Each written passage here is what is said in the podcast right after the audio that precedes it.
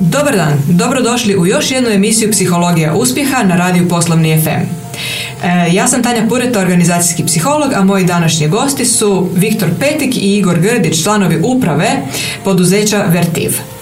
Ako niste čuli za Vertiv, priča o Vertivu je priča o velikom uspjehu domaćih stručnjaka na svjetskoj razini, koja je unatoč tome ipak relativno slabo poznata široj javnosti. Zato sam u emisiju odlučila pozvati ovako izvrsne goste, članove uprave, koji vam je iz prve ruke mogu ispričati. Možda će vas potaknuti da im se pridružite i s njima dalje gradite, a možda će vas inspirirati da se još predanije posvetite ostvarenju svoje uspješne priče, jer dobra ideja, stručnost i vizija stvarno čine čuda. Dobar dan, Viktore Igore. Dobar dan. Dobar dan. Za početak, evo pitanje za Viktora, vratimo se na početak današnjeg vertiva.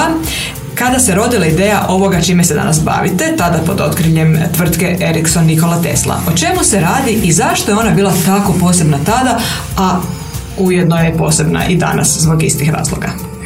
Evo, priča je u stvari stvarno, stvarno duga, promijenilo se više firmi tokom zadnjih godina, dok su u stvari ljudi ostali isti.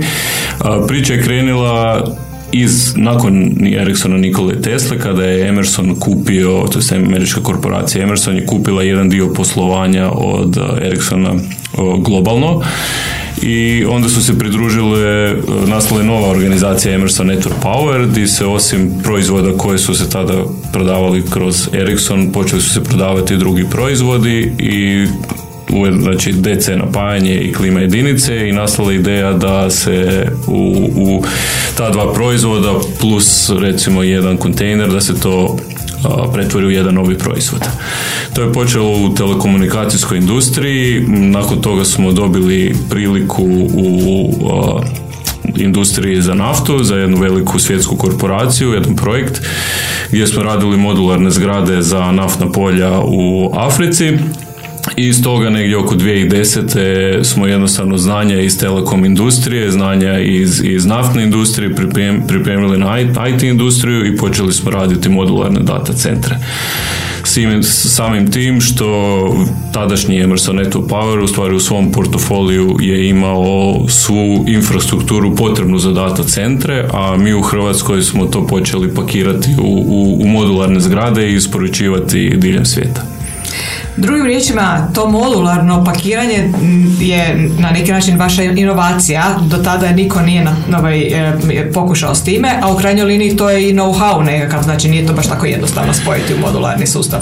Pa, mislim, postoje naravno konkurencija na svjetskom, na svjetskom tržištu, nije da to niko drugi ne radi da se nije sjetio, ali unutar naše, naše korporacije mi smo bili ti koji smo ovaj, tim, tim putem krenuli. E, da, da to radite izvrsno na, na razini najkompleksnijih projekata, o tome ćemo nešto kasnije, ali sada e, prvo pitanje znači e, kako i zašto ste počeli poslovati kao Vertiv, znači kad dolazi Vertiv pa, Vertiv je došao prije par godina, u stvari bilo se desila jedna prodaja, napravljen je spin-off Emersona Network Powera i na tom, nakon spin-offa je ime promijenjeno u Vertiv, došao je novi vlasnik i jednostavno to je sad novo, novo, novo stara firma. Dobro, čime se dakle bavi onda Vertiv? Vertiv se bavi proizvodnjom, znači Vertiv ima nekoliko linija, poslovnih linija. jedna od tih poslovnih linija je ova kojom se mi bavimo u Hrvatskoj, znači integrirana modularna rješenja. zatim proizvodi se takozvani stvari thermal management, klima jedinice, profesionalne klima jedinice, UPS-ovi, DC sustavi napajanja, rekovi za data centre. Igor, možeš uskočiti sa proizvodima, Mogu, znači, ukratko rečeno, znači ovoga, kritična infrastruktura, sve ono što je potrebno u IT ili telekom industriji ili raznim industrijama za napajanje, odnosno hlađenje aktivne opreme. Znači, ono što radi gdje god postoji neka industrija koja mora cijelo vrijeme raditi, vi ste tu da osigurate energiju, da osigurate hlađenje, da osigurate sve potrebne elemente. Dominantno je fokus na, na IT i telko industriju u smislu podatkovnih centara, ali ne samo. Znači, isto tako mi radimo i opremu i specijaliziranu opremu čak i za, i za nuklearne centrale vezano za industrial power dio. E, podatkovni centri Dajte malo još ovaj, objasnite što bi zapravo to znači i koliko su oni danas važni. Podatkovni centri. Pa, ili data centers. Ili data Ovo, centers. data centers. Pa kako, mislim, može se i jednostavno i komplicirano, ali Jel ajmo, ajmo probati. ovim, jel to ima veze s ovim e, oblacima? Ajmo probat, ajmo probat jednostavnije. Moj kolega Viktor zna to sve jednostavno kućice ili kući ili skladišta za, za pohranjivanje i, i, i ovoga, razno razne aplikacije. Znači skladišta za velike količine podataka koji se tamo ili spremaju ili obrađuju. E, ta skladišta znači zahtijevaju u veliku ogromnu količinu, uglavnom ogromnu količinu servera e, koji treba napajat, koje treba hladit i onda je Vertiv taj koji infrastrukturno obezbeđuje napajanje, odnosno, odnosno hlađenje podatkovnih centara. Podatkovni centri, sve ono što mi koristimo kroz razno razne gadgete od, od mobilnih telefona, e, Playstationa, raznih konzola, e, Netflixa koji su ljudi evo tokom COVID situacije vrlo koristili. Znači svi ti podaci su negdje smješteni, svi oni negdje stoje. A stoji u centrima. Podatkovni centri mogu biti nedaleko od vas, pa onda u priču koja se zove Edge i Edge Computing, ali to je druga tema, a mogu biti i, daleko od vas, čak i na drugom kontinentu. Ovoga, e, ti takvi podatkovni centri služe da opskrbljavaju svih nas, znači čovječanstvo sa, sa informacijama i, i, i aplikacijama. Cloud kao takav koji ste spomenuli se također vrti na nekim podatkovnim centrima negdje. Pa pretpostavljam da ova emisija će biti spremljena u jednom takvom data centru. Isto, isto će biti negdje spremljena, jel tako? Tako je, sasvim sigurno i ono što se može reći je da se danas e, e, podaci eksponencijalno znači ovaj generiraju, što znači da će tih podatkovnih centara trebati Sve više, više, više, da, da, to je, što to je zapravo dobro za tendencija. vas. Pa mi se nadamo, da. Gospodine Igore, kakav položaj ima Vertiv u Hrvatskoj u sklopu globalnog Vertiva? E, Koji se sve procesi koordiniraju iz Hrvatske i za koje sve razine poslovanja?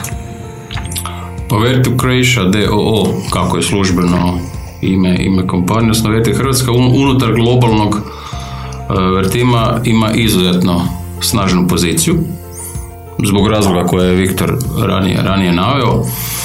Znači, pored nekakvog regionalno prodajno servisnog centra, to je dio koji ja konkretno vodim, znači iz Zagreba se orkestrira prodaja i iz podrška servisa i direktna prodaja, indirektna prodaja, prodaja visi o zemlji za teritoriju 20 zemalja. Mi ga u kompaniji zovemo Central Southern Europe ili Centralno Južna Europa. Znači to je jedan segment poslovanja. E, drugi segment poslovanja je segment koji, koji Viktor vodi, znači to je EMEA levels, znači još veći, e, Europe, Middle East, Africa, e, dizajn i proizvodnja modularnih podatkovnih centara. S, tim, s tim da je design tim je globalni koji sjedi kod nas u Zagrebu, design tim je globalni, znači podržava i ostale regije, Amerike i Aziju, Aziju Pacifik, a iz Hrvatske vodimo i proizvodnju ove regije, MEA regije za modularne data centre. Tako je. Znači, imamo servisno prodajni dio na nivou 20 zemalja, pa imamo EMEA scale proizvodnja i onda engineering je na worldwide scale, znači na, na nivou cijelog svijeta, kada Vertiv aktivno sudjeluje u projektima, velikim projektima hyperscale, mi to nazivamo uh, data centara, onda tim iz Zagreba sudjeluje na tome, kao design centar. Jesu li to hrvatski stručnjaci? Jesu. Jesu. Vidite da smo Jesu. kratko i jasno odgovorili istovremeno, ali to je bilo Znači, na iskreno. svjetskoj jesu, da. razini e, dizajneri znači, ovaj, e, su u Hrvatskoj i imamo takvu jednu e, moć znanja koja je uistinu onda i To jesmo. Kad vidite da je jedna korporacija je odlučila napraviti znači, centar, dizajnerski centar u, u Hrvatskoj. E, recite, znači, e, kada ljudi dođu kod vas zaposlice, oni mogu dobiti, znači, ono, vrhunska znanja iz dizajniranja takvih kompleksnih e, proizvoda e, i, znači, ne moraju ići po negdje nekakvo znanje koje se nalazi izvan Hrvatske, znanje upravo u Hrvatskoj što se toga tiče.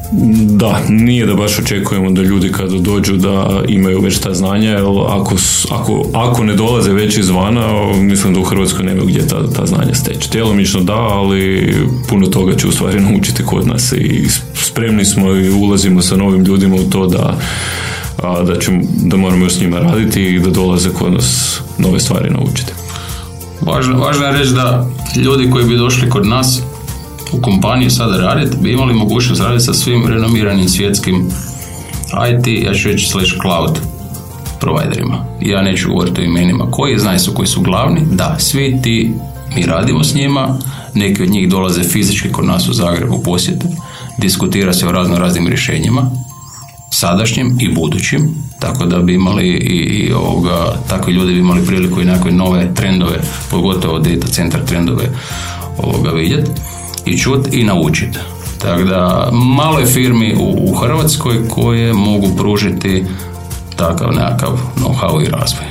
Znači, Ima ih, ljudi, ali nema ih previše. Umjesto da ljudi idu vidjeti razne provajdere vani, oni dolaze k vama i ljudi mogu vidjeti uHrvatskoj puno toga što pa, Samim tim što smo globalni da. design centar, e, mi smo i centar znači, koji ugošćava takve goste i gdje se onda diskutira i debatira o nekakvim arhitekturama, mrežnim, novim budućnosti. Evo čak i kaže nekako kod nas vam je kod da ovaj, živite u Hrvatskoj, a radite vani.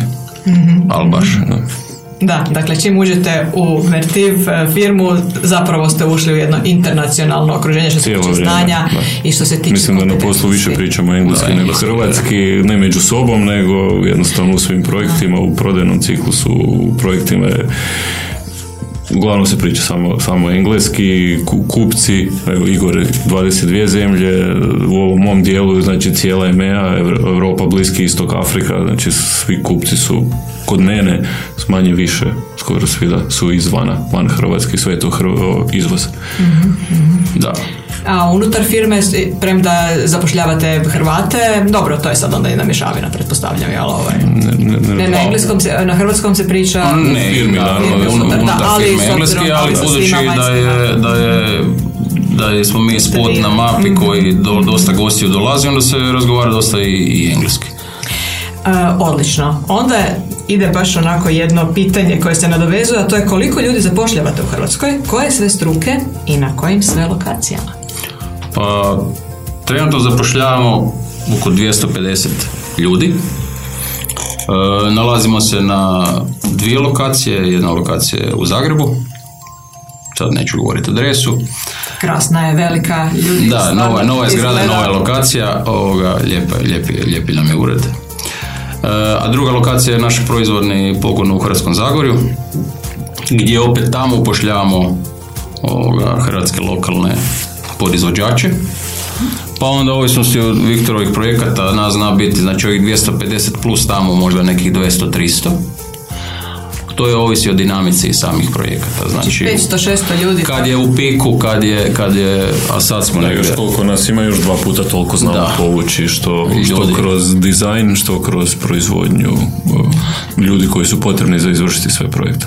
Znači, indirektno znamo, on direktno indirektno znamo poslati od 500 do 750 ljudi u Hrvatskoj. E, ja sam rekao i na našem uvodnom da je ovo strana korporacija, ja ću to reći ovdje, ali je ovo i hrvatska priča. Definitivno. Definitivno, ako ste rekli da tih 500-600 ljudi su Hrvat, Hrvati. Da, da, sve hrvatske firme koje hrvatske firme koje možemo, koje mogu dodati dodanu vrijednost s nama i na tim projektima su unutra. Ako bih ja ovako sumirala, e, može se reći da postoje e, Hrvati koji imaju odlično znanje i vještine i uz odlično vodstvo i organizaciju mogu raditi najkompleksnije projekte na, na međunarodnoj razini. Što znači da nije stvar u tome u našoj kompetentnosti, nego u dobroj organizaciji, dobroj ideji, dobroj viziji i dobrom vođenju, jel tako? Pa da, nije to nikad ne bilo. da imamo vrlo kompetentne ljude. Mislim da se u Hrvatskoj mogu naći vrlo kompetentni ljudi koje onda još i vi dodatno razvijate na različite načine. Postoji li nekakav onboarding kod vas? Znači ljudi dođu i odmah se kaže ovaj, odmah, od, odmah znaju kako će izgledati njihov proces edukacije da dođu do, idemo reći, neke standardne razine operativne, pa onda sve više. Postoji. Imamo mentor program. Znači, nova osoba kad bi se priključila našoj, našoj kompaniji. Zna se ide u neki dotični odjel, department, kako mi više volimo reći, i, ovoga, i dobije mentora koji ga onda uvodi, uvodi u sam posao. Postoji kompanija isto tako globalno, korporacijski odredila određeni, određeni intro program. Znači čovjek otputuje na na par lokacija unutar Europe gdje opet dobije nekakva, nekakva znanja specifična za određenu grupu, grupu proizvoda, vrati se nazad, krene aktivni rad u organizaciji i onda je sad onaj mentoring ne samo same teme i, i, i tehničkih znanja, nego i onaj, onaj mentoring koji meni recimo u mojoj organizaciji je često puta i bitniji.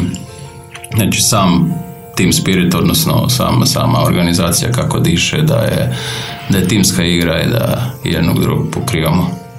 To je nešto što se uči, tako je, to je nešto što se uči uz, u, u, pa uz korporativnu kulturu imamo mi ovdje u Hrvatskoj jednu svoju posebnu kulturu zbog koje jesmo tako ovaj, unutar same korporacije drugačiji. mm Mislim da smo mi unutar korporacije mi dalje imamo neku startup kulturu, što nas je učinilo i, i uspješnim, zašto smo i uspjeli, mi smo uspjeli ovdje pokrenuti jednu novu proizvodnu liniju koja prije 15 godina nije postojala. U, u, onda u Emerson Network Power, ali je došla, rodila se ideja, krenulo se raditi, mislim da je korporacija se pustila da vidi šta će s tim biti. Sami smo plaćali svoje račune nismo dobivali nikakve novce u tom trenu za nikakav i za, za razvoj nikakav, nego smo sami kroz projekte koje smo, koje smo dobijali, sami smo se financirali i na kraju smo došli do toga da smo postali evo, prije par godina prepoznati kao jedna nova proizvodna linija sada u Vertivu. E, I ono što, ako ja dobro razumijem, s obzirom da ste to pretvorili u kulturu, e, znači da taj jedan poduzetnički duh i jedan, jedan e, inovativni mindset ili mentalni sklop i dalje je u firmi. Znači ne postoji nekakva zona udobnosti. Sad smo napravili nešto pa možemo ne, zona, ne, ne, ne. Uvijek je onaj stav, onaj can do stav. Možemo to, a točno kako ćemo nismo još baš sigurni, ali do kraja ćemo smisliti pokazalo se kao uspješna strategija s obzirom da ste išli s tim can do stavom i uvijek pronašli rješenje i danas je onda isto tako, jel? Je, jednostavno idemo i probamo i to ispada, ispada dobro, ali velim, to je sve zahvaljujući našim ljudima u firmi, kolegama i hvala im. Pričamo o ljudima, upravo ste im se zahvalili, recite e, koje sve struke zapošljavate Imate, ima, ima li nešto i humanističko-društvenih ili je to sad samo pa, STEM? Mislim da ima u HR-u. Dobro, Šta struge koje zapošljavamo?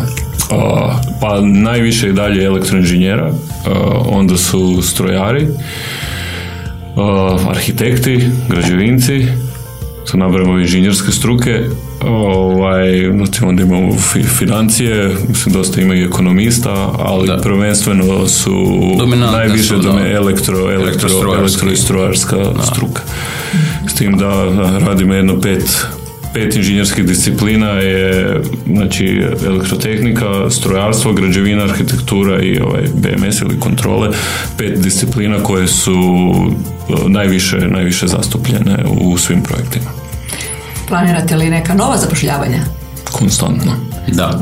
Znači svi koji su zaintrigirani ovom emisijom mogu se javiti bez problema i primit ćete njihove zamolbe vidjeti što i kako dalje, jel ovisno o CV-ima i vašim potrebama. Pa mogu, da. Da, mislim, konstantno rastemo i konstantno zapošljavamo i to već iz, iz godine u godinu. Evo, mislim da smo i trenutno naše urede koje smo se preselili godinu dana, da smo ih već prerasli. Već prerasli, da.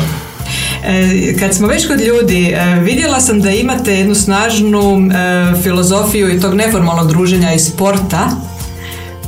Pa bavite se sportom unutar firme, je to to? Pa je, imamo, imamo kao... Vidjela sam stolni nogomet.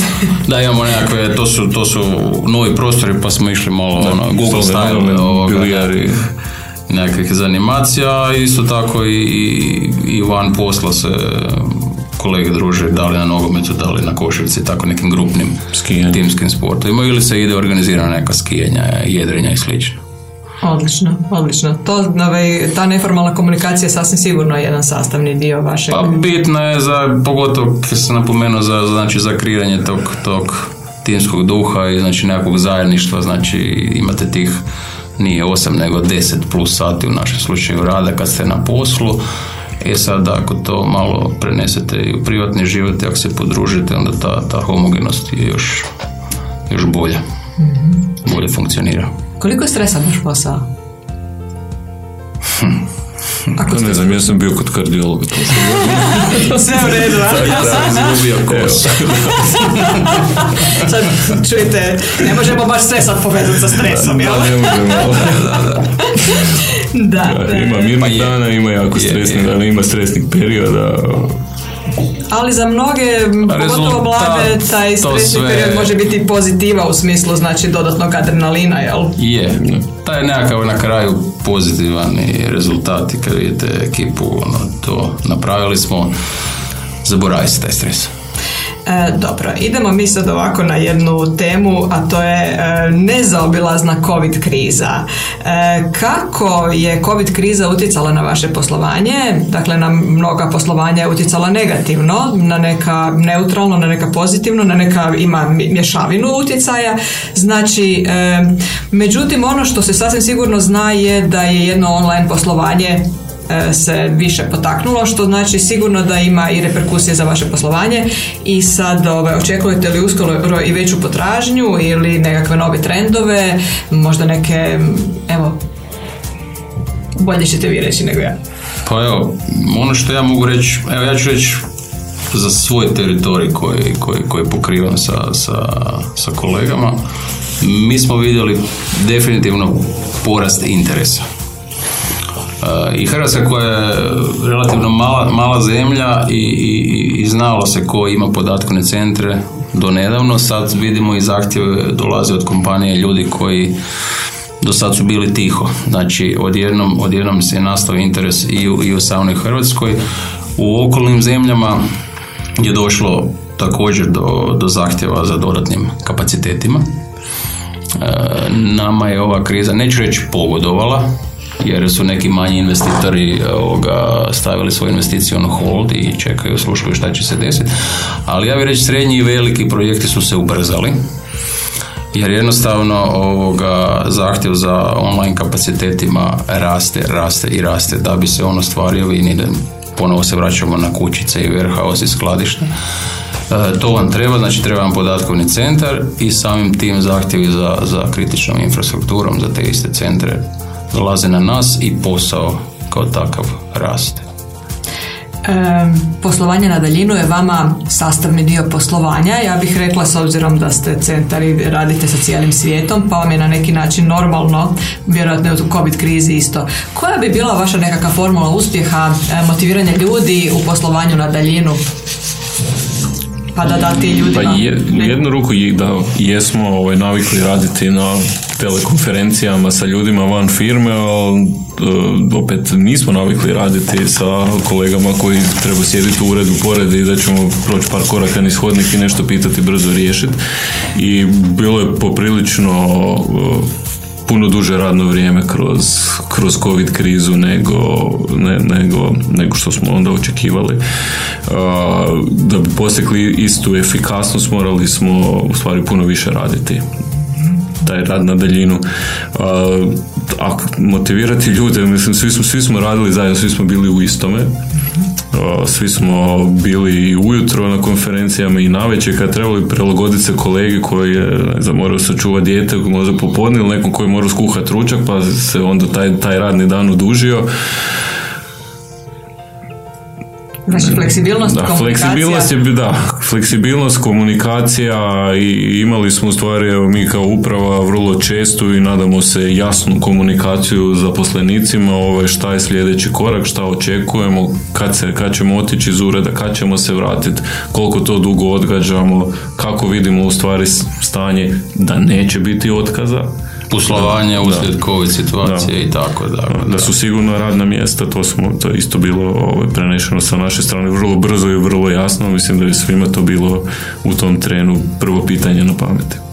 Dakle, dali ste im kontekst kao uprava, bili zajedno s njima, e, cijelo vrijeme komunicirali, radili zajedno, znači ta jedna uključenost, ali to nije samo stvar COVID krize, nego tako vi cijelo vrijeme Pa tako funkcioniramo inače, da. Da, ja bih reći da je bilo potrebnije u ovoj situaciji malo češće komunicirati. Znači, ja, ja, ja imam timove još u, u Češkoj i u Rumunjskoj, koji su dio našeg prodajnog tima, a kolege koje evo sad usred covid situacije, budući smo često tamo putovali, pa ili ja ili neko od kolega iz Zagreba, onda smo se viđali, onda je to jedan vid komunikacije, face to face. Sada uslijed covid smo puno češće komunicirali ovoga, putem, putem alata, sada ne spominjem imena. Online. Online alata, da. I tu se vidjelo da dosta dobro funkcionira. Ovoga, ja bih reći svaki drugi dan smo se čuli po raznim temama i tu smo opet postigli da se, da se znači ta homogenost e, ne izgubi i da, i da imamo i dalje uspješno, uspješno ovoga, timsku organizaciju. Izvrsno. Ja vjerujem da će to mnogim našim slušateljima doći kao dobre, e, dobri savjeti kako da i oni rade e, i online i pojačaju tu motivaciju. A ja bih se sad vratila ponovo na e, rad s klijentima ili na upite klijenata na koje se najrađe oduziva, odazivate jer ste gotovo bez konkurencije u svijetu. Viktore,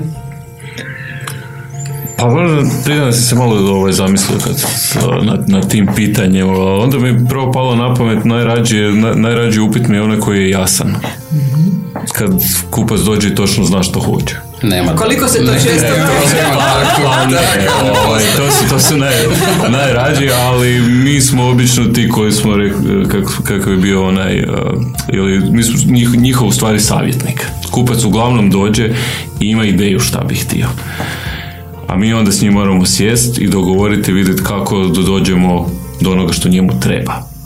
Jedno što bih htio, a drugo što mu treba na kraju te priče. Ali ima i oni kupaca koji znaju šta hoće i ovaj, to je onda vrlo brza i kratka priča. To su već ovi iskusni, da, To su oni koji su već nekad jednom ili puno puta već napravili podatkovni centar. S nekima i dođemo do toga da prvo su dugi, dugi razgovori, ali onda se jednom dogovorimo i onda uglavnom oni to isto kad hoće više puta, to je vrlo, vrlo dobro. Da. Ja bih rekla da je ovaj savjet e, nikad dovoljno ga e, ponavljati iz razloga što mnogi ponekad prebrzo skoče u zaključak i u dogovor umjesto da se napravi ta dobra priprema i analiza, jer kad se napravi dobra analiza, poslije puno manje, puno manje vjerojatnost nekih problema. Tako da, i dobro ste rekli, jedno je kad kupa se što želi, a drugo je kad treba, odnosno što treba i sad... Treba.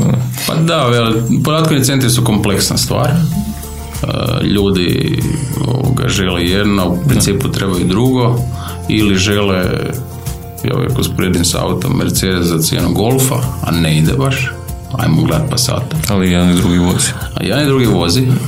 I tako. Modularna priča je odlična zato što ljudi mogu pokrenuti svoj data center biznis na jednom, ne s jednom nivom kapaciteta, manji, a onda ga modularno proširivati. To je baš super. To, to je onako ljepota, ljepota tog rješenja.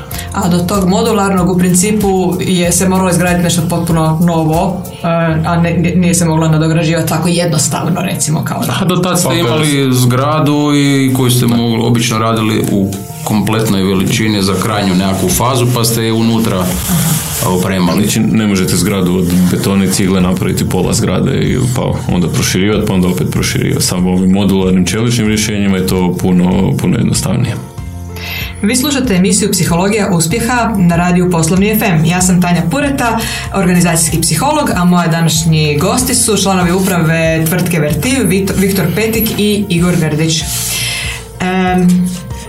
Kako zapravo organizirate tako kompleksne projekte? U čemu je tajna uspješnog timskog rada, ako ima još nešto što još možda nismo dodali? Pa mislim da smo u stvari pokrili već neke stvari, a možda bi dodao jednu uključenost u, u, projekte svih nas koji jesmo, jesmo na projektu, recimo i, i, i razni šefovi i direktori budu uključeni u donošenje odluka u nekih projekta, projekata, dok i inženjeri koji nisu direktori također budu uključeni u, u, u donošenje odluka. Mislim da mi na projektima nemamo, naravno imamo hjerarhiju, ali nema zapovjedanja, jer odluke krive odluke mogu se poslije ticati svih raznih odjela i obično pokušavamo doći do nekog konsenzusa i dogovora, pa onda ili smo zajedno pogodili ili ćemo zajedno ispravljati se.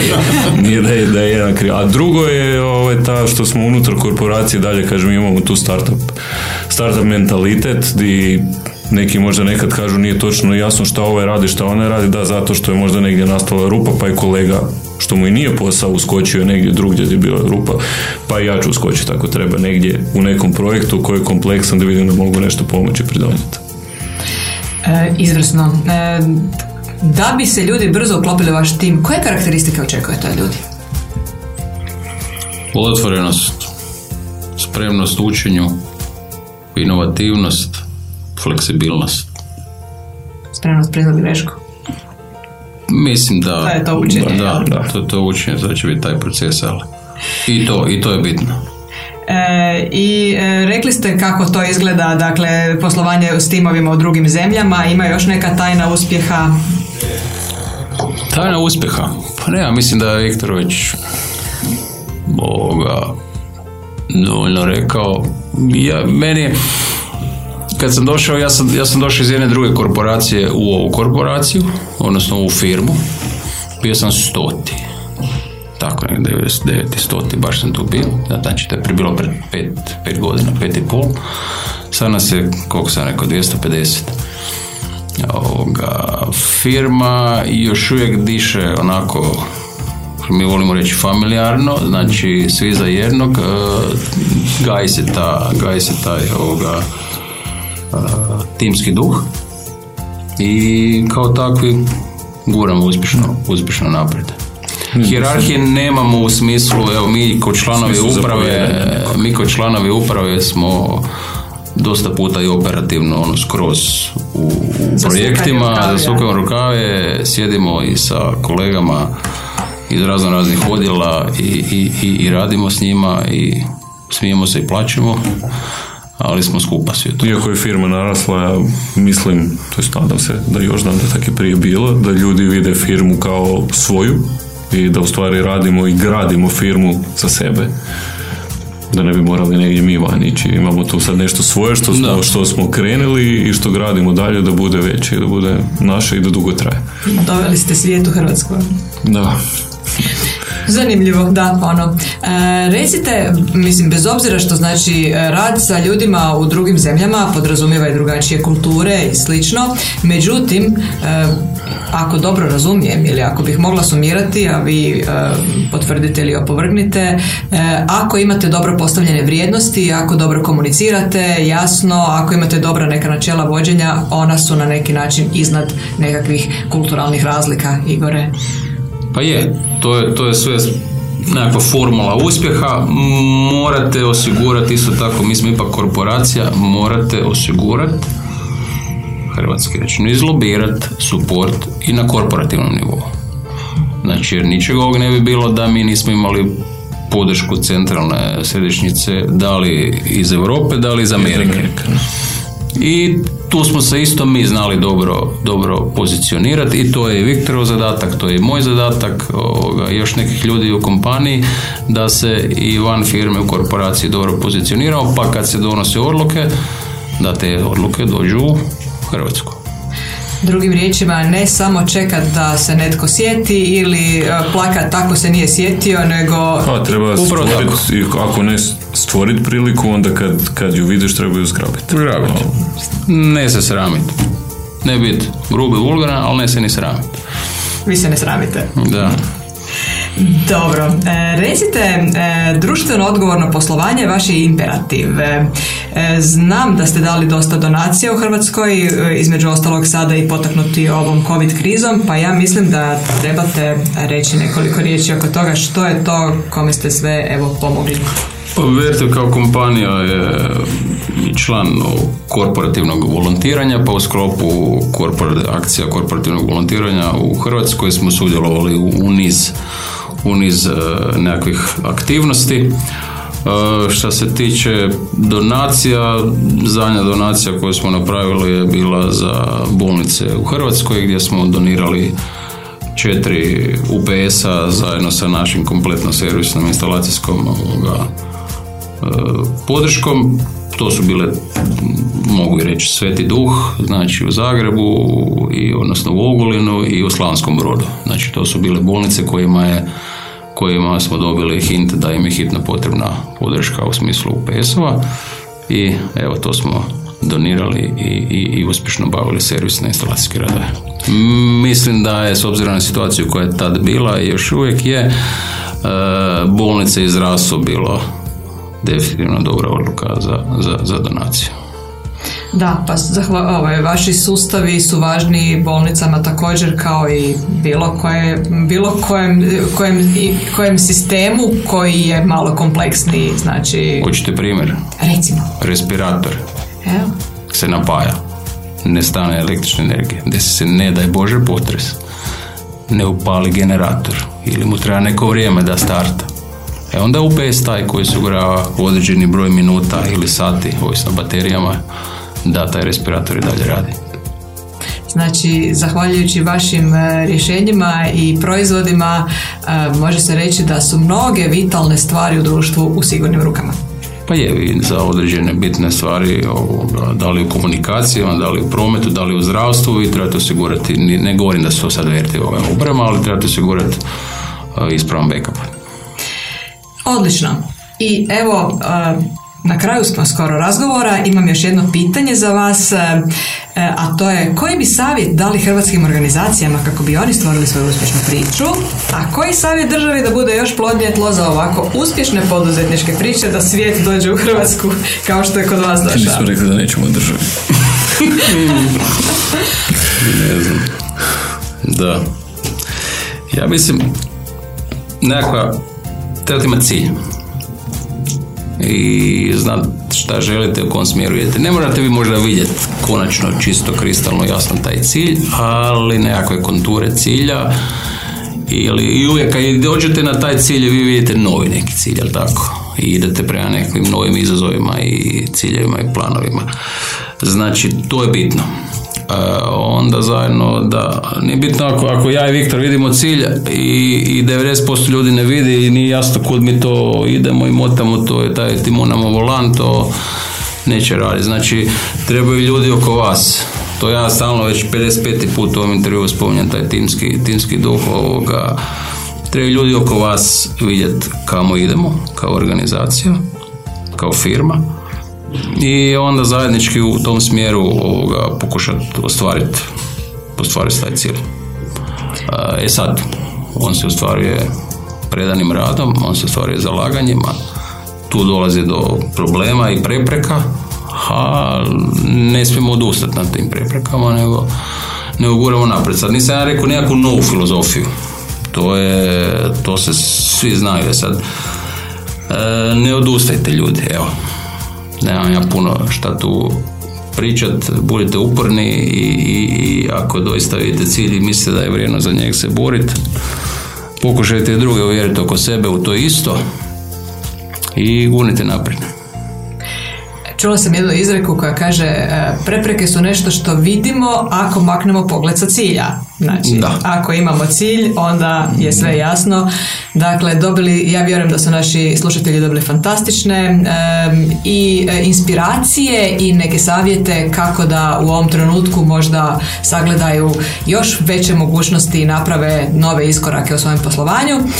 Mi smo došli do kraja emisije. E, hvala vam lijepa e, i Viktore i Igore na odličnim i inspirativnim riječima. E, hvala vama slušatelji što ste nas slušali. Čujemo se jednom drugom prilikom i puno uspjeha Vertivu neki dalje bude potaknut ovim fantastičnim vrijednostima i timski neka ostvaruju dalje ciljeve. Hvala. Hvala. Pozdrav slušatelji.